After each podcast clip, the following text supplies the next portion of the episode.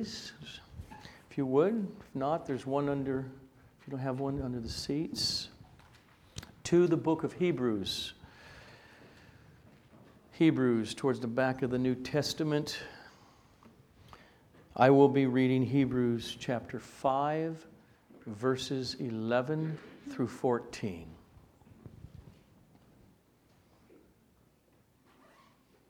About this, we have much to say, and it's hard to explain since you have become dull of hearing.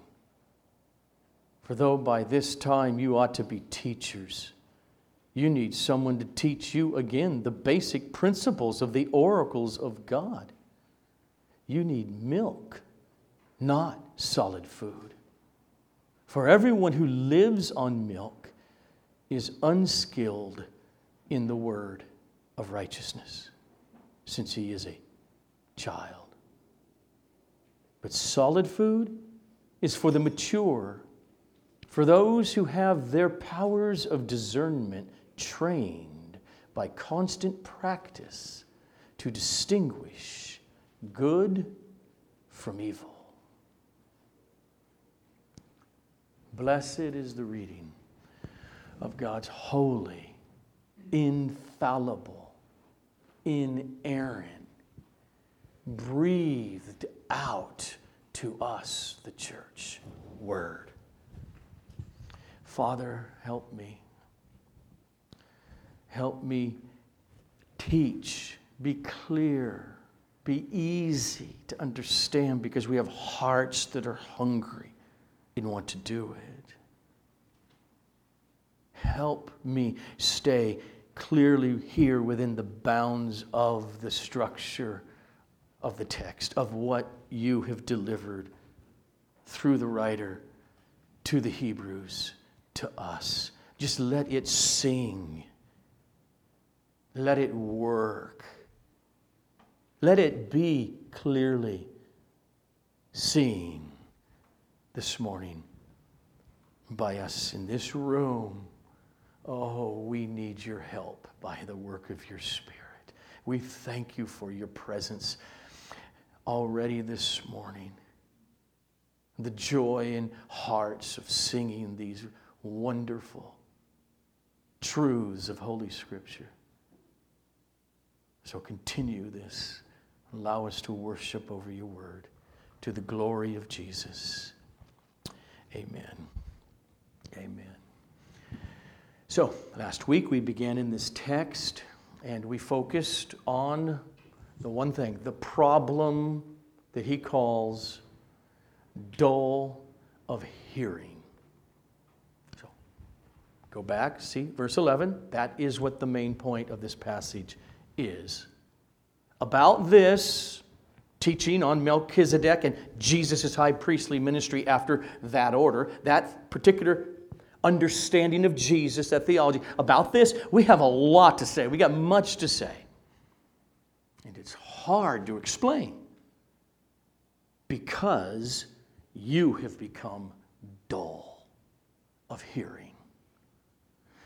See, he's only been able to draw a stick figure of Jesus.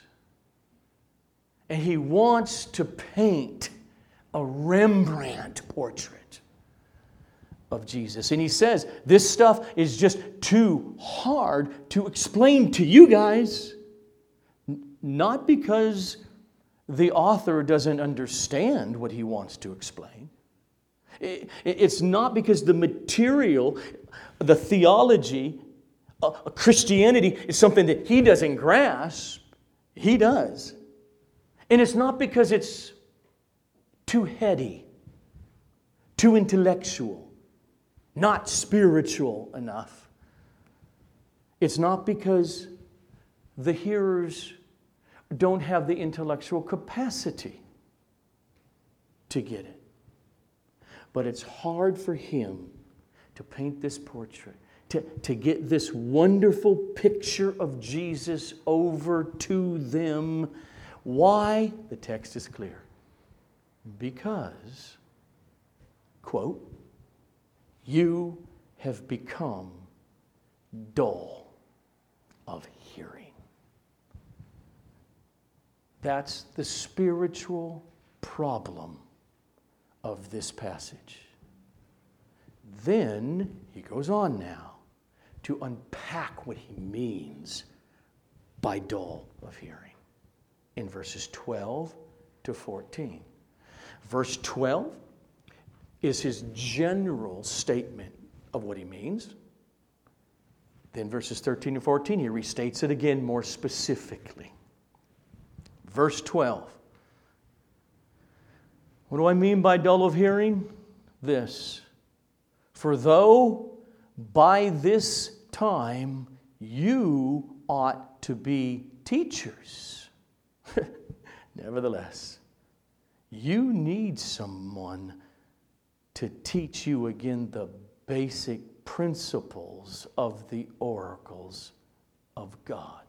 He says, You guys are not new Christians. You've been around long enough. You should be loving the Scripture, the doctrine of Christ, of salvation, of the atonement, of the future resurrection of heaven.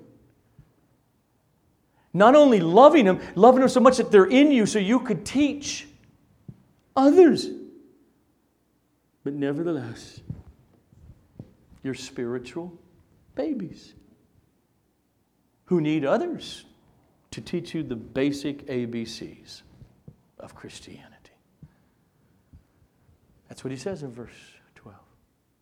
And then in 13 and 14, at the very end of verse 12 through 14, he gets more specific about about what he means that you need someone to teach you, and he does it by using the metaphor of milk that a baby drinks from mommy versus solid food. End of verse 12. You need milk, not solid food. Then in verses 13 and 14, he unpacks what he meant. For everyone who lives on milk is unskilled in the word of righteousness. Since or because he's literally a napios, a baby. But solid food is for the mature, for those who have their powers of discernment trained by constant practice in order to distinguish good from evil. So, in other words, he says, you, you, you are like immature 21 year olds who have gone back to bottle feeding when it comes to your understanding of the scripture, your understanding of what Christianity actually is, your understanding of the faith, your understanding of doctrine. You have bottles in your mouth. And why is it? Why is it that they cannot handle solid food but may choke to death?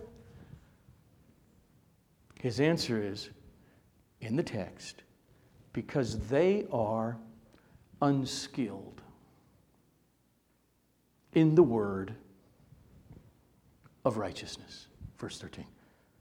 For everyone who lives on milk is unskilled in the word of righteousness because he's, he's a baby. And that's the opposite of verse 14.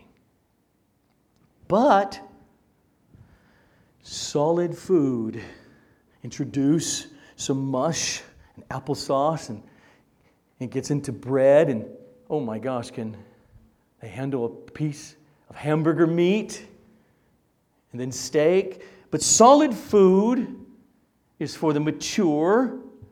What do you mean? He explains it. This is the righteous. This is what I mean by mature. For those who have their powers of discernment trained by constant practice to discern good from evil. So, how does one become skilled in the Word? Well, you step by step drink the bottle of milk. Feeding time after feeding time, you feed upon it, uh, that you hear the word, but not just that, according to the text. You, with that, with the milk, start with the milk, you practice it. You, you trust God's commandments to you. You trust Him because as you're practicing and you're praying, you, you understand the cross of Christ. There's nothing I could do to deserve such mercy. It's the cross. And from that, as you read in the text, he says, Don't live that way, live that way. Follow me, trust me, I have your best interest at heart as we sang this morning? Do we, do, do, do we mean? I can't remember the words, but they're in my heart. We're saying it's about how precious or well, Jesus is and the grace and the goodness and the kindness. Do you believe that when he says, don't do that, practice this? Why am I so excited at the moment? Calm down. That's what he says. Don't be hearers, as James says, but be doers. As you practice the word, you're communing, not just getting information into your head, you're communing with God over the truth and living in the Word of God, then that way, according to text. That's what does it do? It produces righteousness. It produces a pattern of a life that's different outside of Christ. It's called sanctification. The, this is what he means by righteousness here in, in the word of righteousness, because the context is clear. Where does that come from according to the text? It comes from godly discernment in you. In other words, therefore, distinguishing good from evil. Ooh, that's, yeah, I got to stop that one. That, that, that's, that's dumb. That's dangerous to, to, to my, well, I'm not going to do that. I'm not going to go that way. Here's the good. And thus, you are overcoming sinful patterns of unbelief. Never overcome your sin nature in this life. This is now mixed with the indwelling of the Spirit. But it's this struggle that is evident that you are skilled in the word of righteousness. So, in other words, with his metaphor, to the point that, that you're no longer stumbling around and falling on your head like a one year old who's unskilled in walking but the scripture being fed upon. What, what, what, does that mean for him? It means this the scripture is hearing being constantly practiced, it means obeyed. Because the scripture instructs, it rebukes, it enlightens. And if the Spirit's in you, it thrills you. But overall, they draw you, the words of God in the scripture, into communion with God by the Holy Spirit so that you're more in tune with God, the Holy Spirit in you, to the point that you're moral, spiritual senses. Because here, your powers of discernment, according to the text. They're being conditioned, they're being trained to discern good from evil. Like a golfer, why do these guys who make millions of dollars over and over and over and over and over go to the driving range and hit thousands upon thousands upon thousands of balls? They are constantly training their muscle memory. So it almost comes naturally now. And they keep it natural by the muscle memory of constant practice.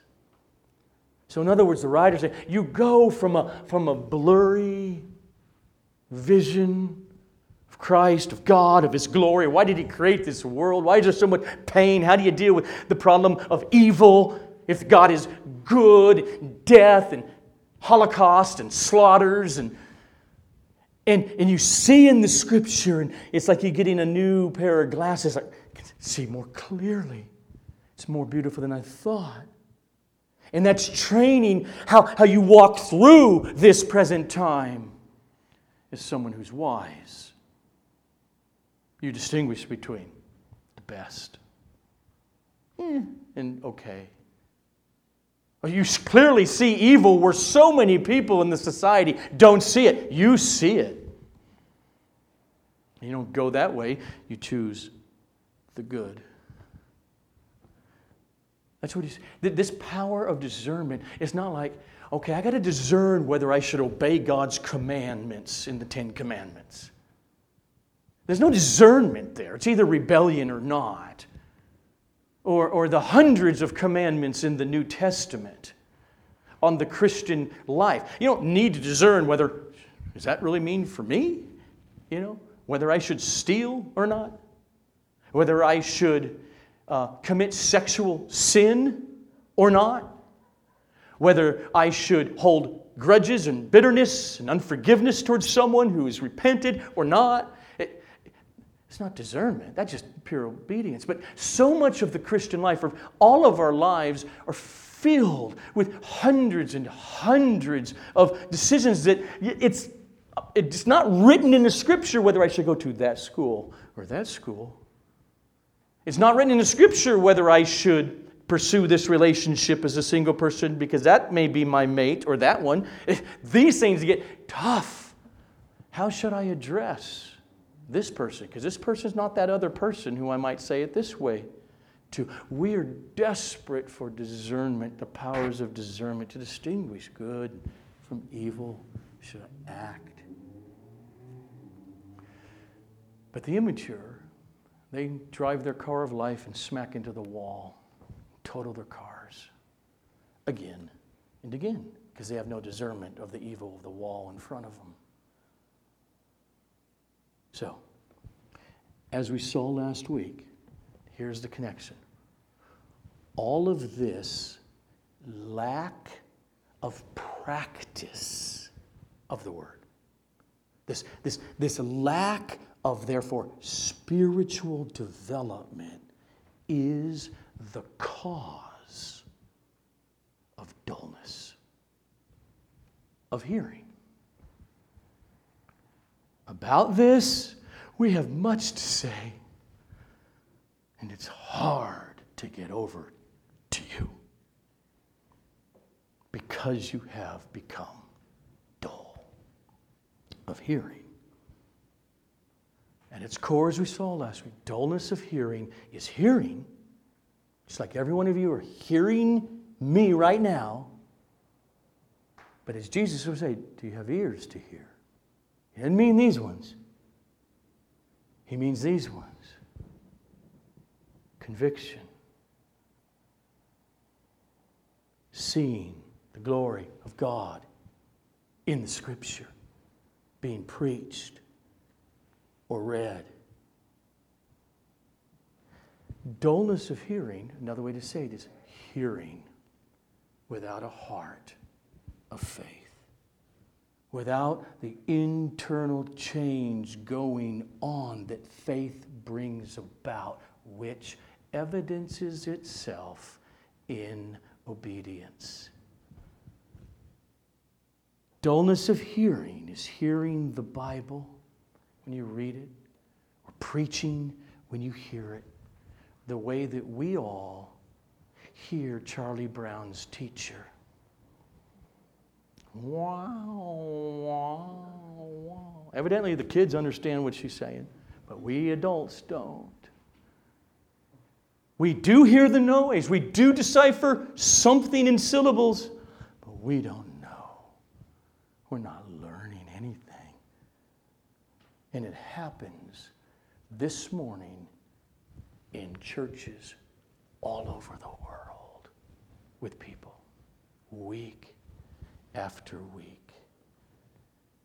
Because of what happens from the time they leave church on that Sunday to enter the door of that church building the next Sunday.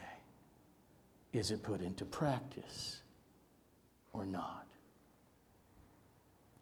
To be dull of hearing is to be a person who has grown dull to the sound of preaching. It doesn't awaken them or produce anything in them. If they had ears to hear, then they would receive more the next time. And they would get more the next time. That's what the writer says he wants to do. I got so much more. Aren't you sick of stick figures? But I got to start with stick figures again and not a Rembrandt. The problem, it wasn't the theology that the writer wanted to get over to them. The problem was their dullness of hearing. Now, there's nothing wrong with milk. Milk is crucially important for babies to grow by. And so the problem is when one ought to be grown up, but they're still only drinking from the bottle. It's not a physical problem, it's a spiritual problem. Dullness of hearing is passive, sluggish, lazy hearing that doesn't reach out and grasp the contours of how God's revealing Himself and His glory and the cross and the Christian life and morality and living. It doesn't reach out and grasp them and embrace them and come to repentance again and again and come to love and joy again and again through the Word. Dullness of hearing doesn't do that. Those who are not dull of hearing, that process is happening in them.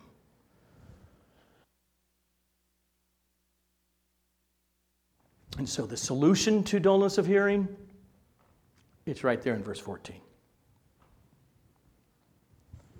But solid food is for the mature for those who have their powers of discernment trained by constant practice to distinguish good from evil. The problem with these Christians is not that there's something wrong with milk. The problem is that they're not using the milk in a way that would cause them to grow. And what is that? It's right in front of us. The, the, the way to use the milk of the word and then the mush of the word and then a little bit of hamburger meat and then maybe and then steak. The way to use the word of god is by doing it. Constant practice according to verse Here's my the literal translation. Well, I'm going to bring out the tense of the, the verb here. He's saying their, their faculties of discernment have been and are being, it's the perfect tense in Greek, have been with ramifications coming through and all the way up to the present moment, and they are being exercised all these people were doing in all these gyms all over the place with the muscle of their body. Well, every Christian, you, you, you have a faculty, uh, not, not merely of an intellect, but of discernment. That's that wisdom thing. The right choice versus the wrong choice, the good versus the evil. And he says, that is being trained by constant habit. Literally. Practice. And the outcome of that is maturity, growing up, the ability to make distinctions between good and evil. That is the opposite of being unskilled in the word. He's saying this is the skillful use of the scripture. The person eats the word. And if you think, how? Because they can repeat back to you what you said. Nope because they can even themselves uh, tell you what justification by faith alone means and how Jesus said, nope. That's not the problem this guy's talking about. You eat the word by putting it into practice in your life. And the problem is that these Christians now are not exercising their spiritual muscles with the milk that they even get so that they can grow into meat. And so the muscle of faith, trust, of walking with the Lord, of walking after the Spirit and producing the fruit of the Spirit, it's not being exercised. And that comes the practice from a highly sensitized discernment of right and wrong, and the Word again producing it. And then again it goes to the Word, and it goes back and forth. It's what the Apostle Paul called in Romans 12 the renewing of your mind. It's a mind that can discern between good and evil. This, no, no, no, not, not, not that. The text says, because of practice, the mature have their powers of discernment trained to distinguish good from evil. So, the reason that any of us Christians may be in a place where we are clueless, we are bored with biblical teaching about Melchizedek and Jesus' high priestly ministry, or the atonement, or God Himself, the Holy Trinity or God's purpose in creating anything. The reason that we are bored with what the scripture says about those things, whether we're reading them or hearing them taught, is not an intellectual problem, it's a moral problem. And the reason we have come to be dull of hearing is because we ignore the milk of the word and the meat of the word of biblical truth by not obeying it. And this causes our internal discerning powers to not work. They don't work right. And so we make a bad decision. And because that thing is still broken, instead of asking for forgiveness and repentance, oh, I blew that one, Lord, we make another bad decision. And then another. And so it becomes easy. And we say, oh, you know what? Huh. So what? So what if I go down to the Kohl's and buy this dress for that event on Saturday evening, knowing I'm going to return it next week? The moral compass is broken. Ah, yeah, look, sex outside of marriage it's not really hurting anybody. I mean, come on. It's not like robbery.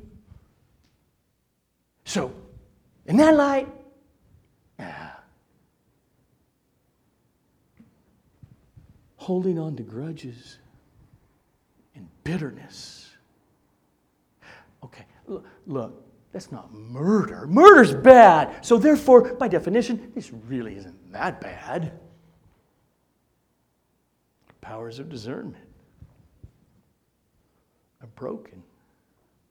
And the more that is, you'll see the more they are bored with Christ, with the Word. So what? If I watch a, a little bit of porn, after all, everyone's doing it. It's ubiquitous.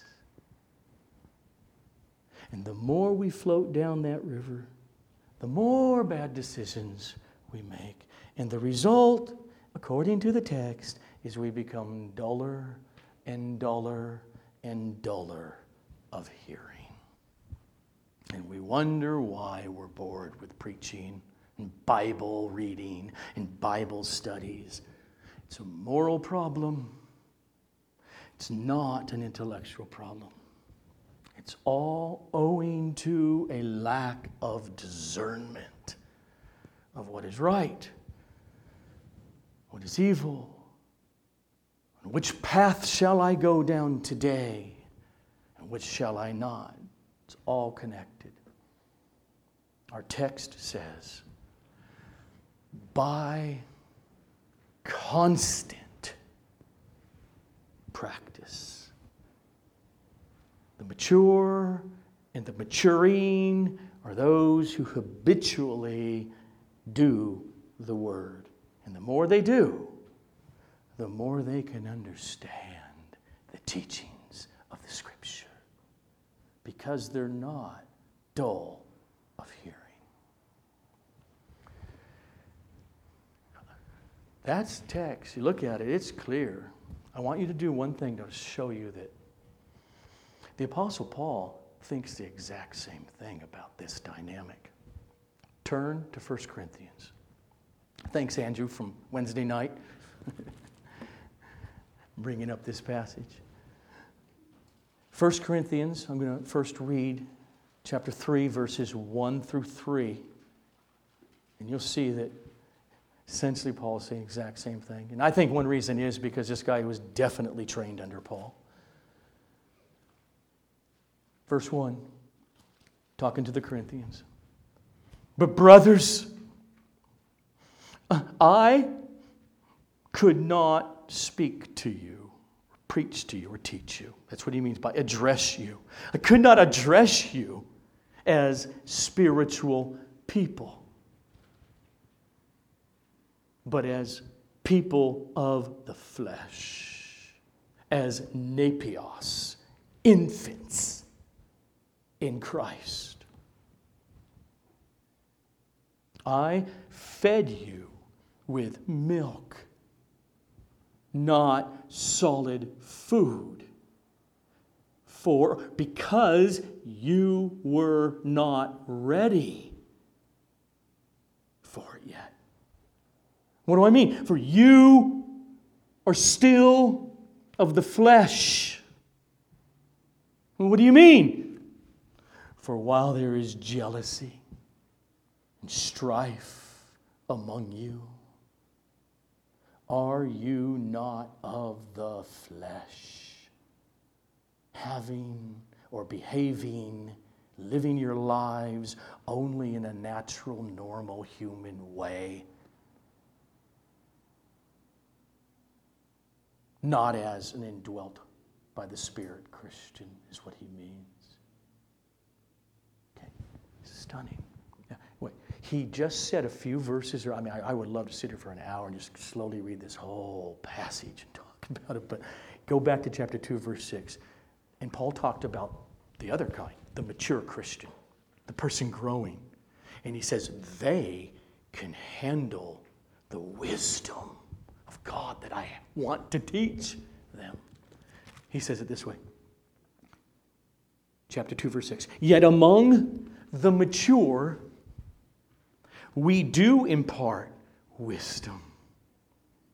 Although it's, it's not a wisdom of this age or the rulers of this age who are doomed to pass away. Oh no, this is spiritual milk given in words, human words, English words. Paul here, Greek words.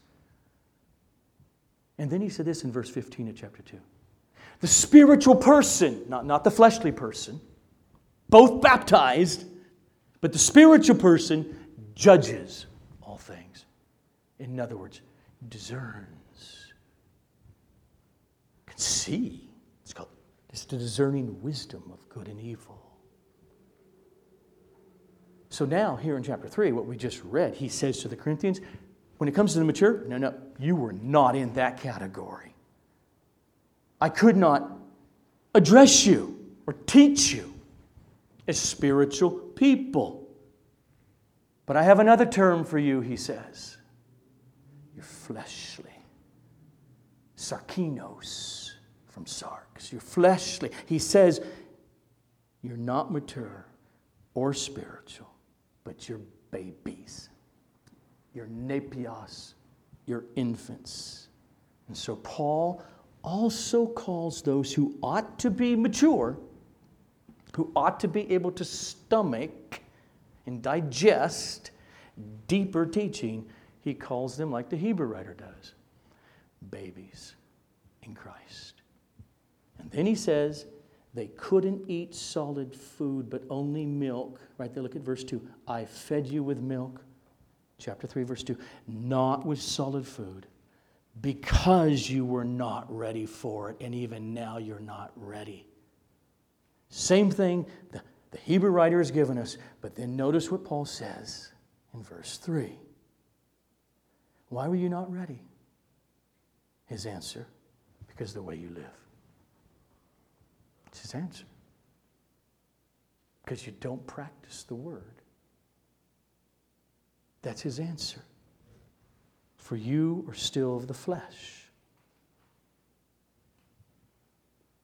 For a while, there is jealousy and strife among you.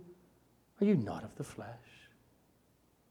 Now, there's a context that Paul says this in, but look, you can just take what Paul says. I think he would totally agree when he lays out the works of the flesh versus the fruit of the Spirit in Galatians 5.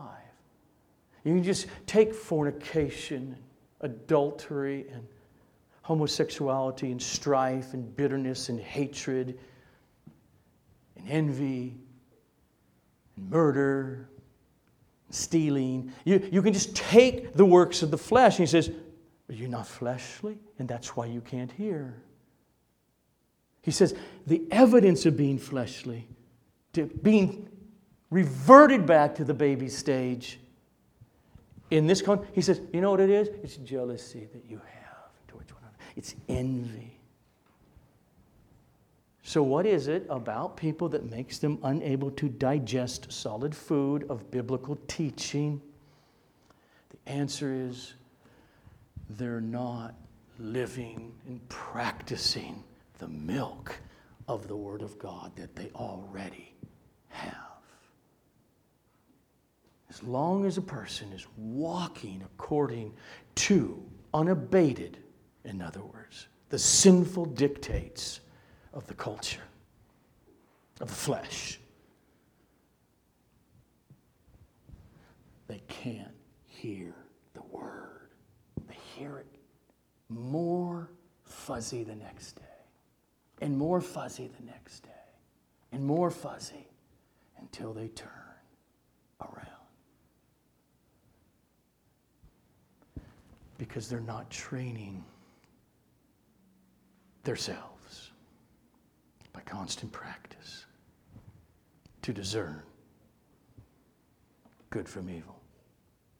And thus they cannot eat solid food anymore. And according to Paul, we just saw in chapter 2, solid food is the wisdom, it's the Word of God, it's the teachings of Christ, it's the wisdom that He wanted to impart to them. And therefore, again, with Paul, the problem has nothing to do with a person's intellectual capacity. He says, What you need in order to grasp what I want to say is to get rid of your jealousy. Get, get rid of your strife and your pride. It's a moral problem. See, in the context, remember why this is coming out, but clearly application goes to all those works of the flesh. His context is you guys are running around saying, My favorite teacher is Paul. I mean, so therefore, no, no, no, Peter, no, no, no, no. No, mine's Peter. Mine's, mine's Apollos.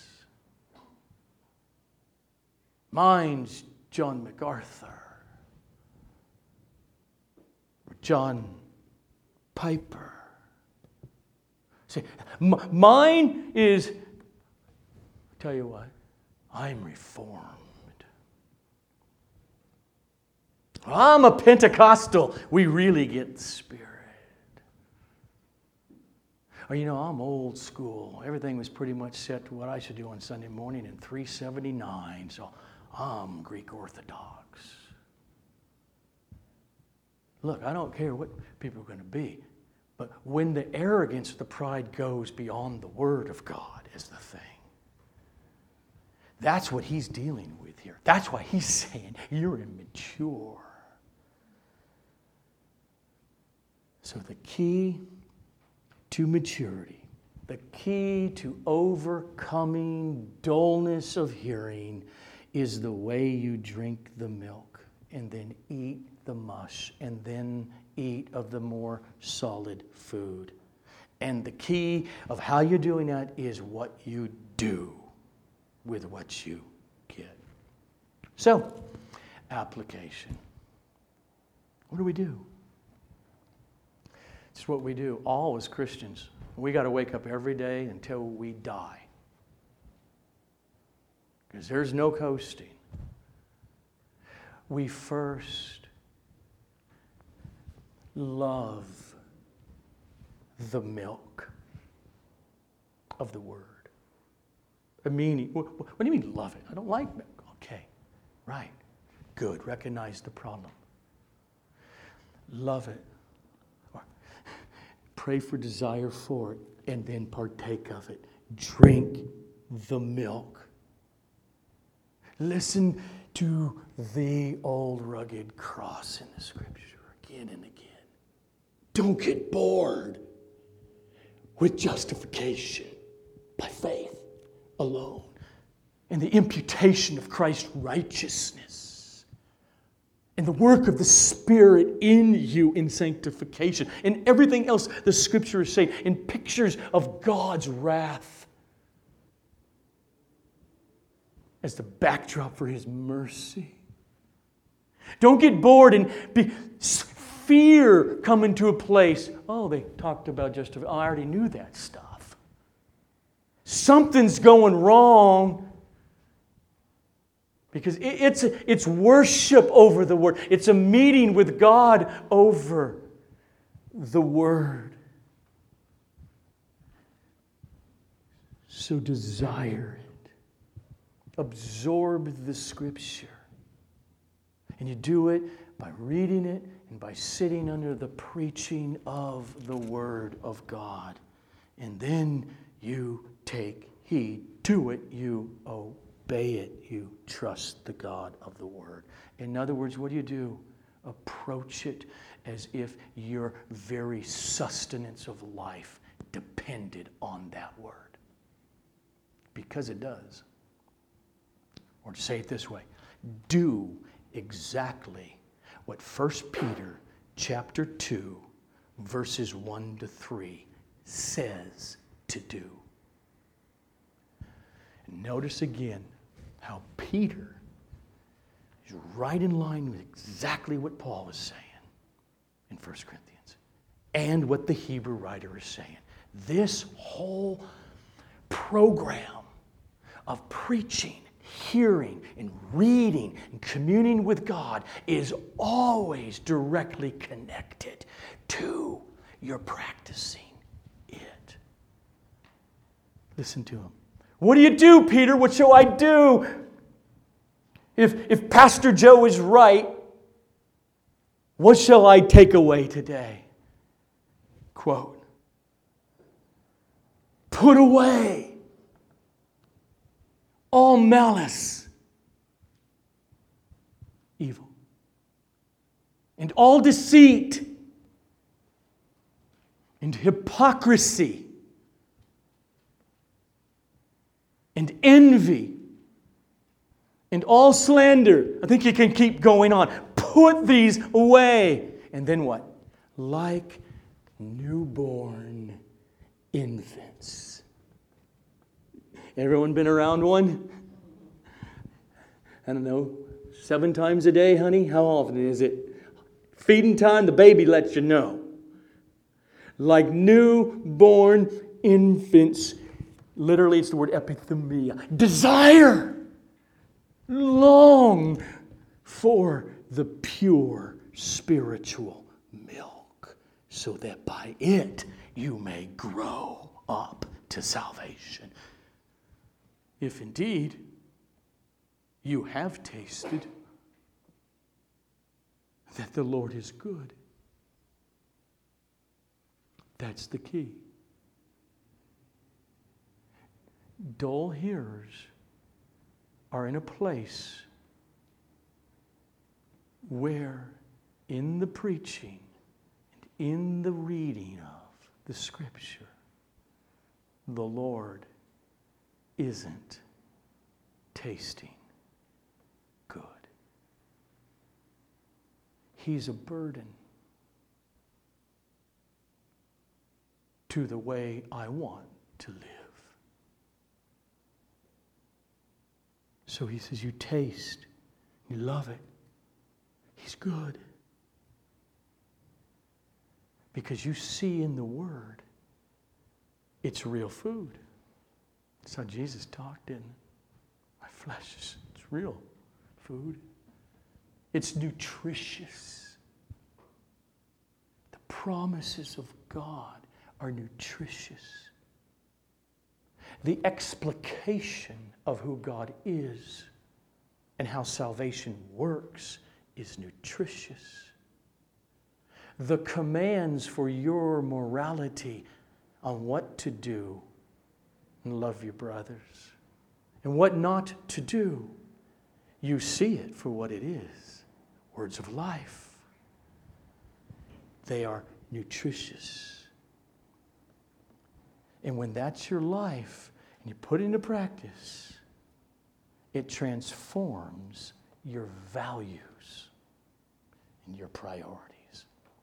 And that leads to a heart that discerns very readily good from evil. Let me just close with one illustration to say that thing in a different way. Only one time in my life did I attend Grace Community Church in Sunland on a Sunday morning. And that was 22 years ago. And I bring it up because I still remember the point of John MacArthur's sermon that morning. Because the question, how do I live? What do I do? What do I do with my sex life, my moral life, my work life, my business life, my married life? How do I live? And he said, and I agree with him, you fill yourself up with the Word of God. You love it. You, you, practice it, you do it, you love God, and then just go do what you want. Now, you can over mishear that, but I'm telling that's the point because what MacArthur was saying is that you you do that. You love God. Your powers of discernment are being trained to distinguish. Do I take a left? Do I take a right? How do I do that? And on and on and on. It'll keep you away from car wrecks. And it is that lifestyle, as I close according to the Word of God here, it is that lifestyle starting incrementally in a life that breaks the power of dullness of hearing. And then you hear more. And then that feeds your moral life more. And then practicing that feeds your hearing more.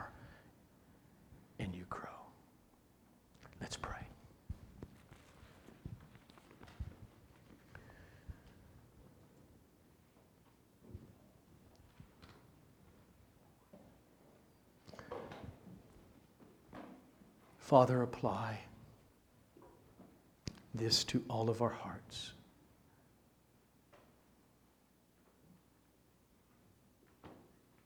May we hear the command through your Apostle Peter ring this week when we wake up in the morning. Desire the pure spiritual milk of the Word. And thus experience your grace in that by implanting that Word deep into our hearts through your Son, Jesus Christ. Amen.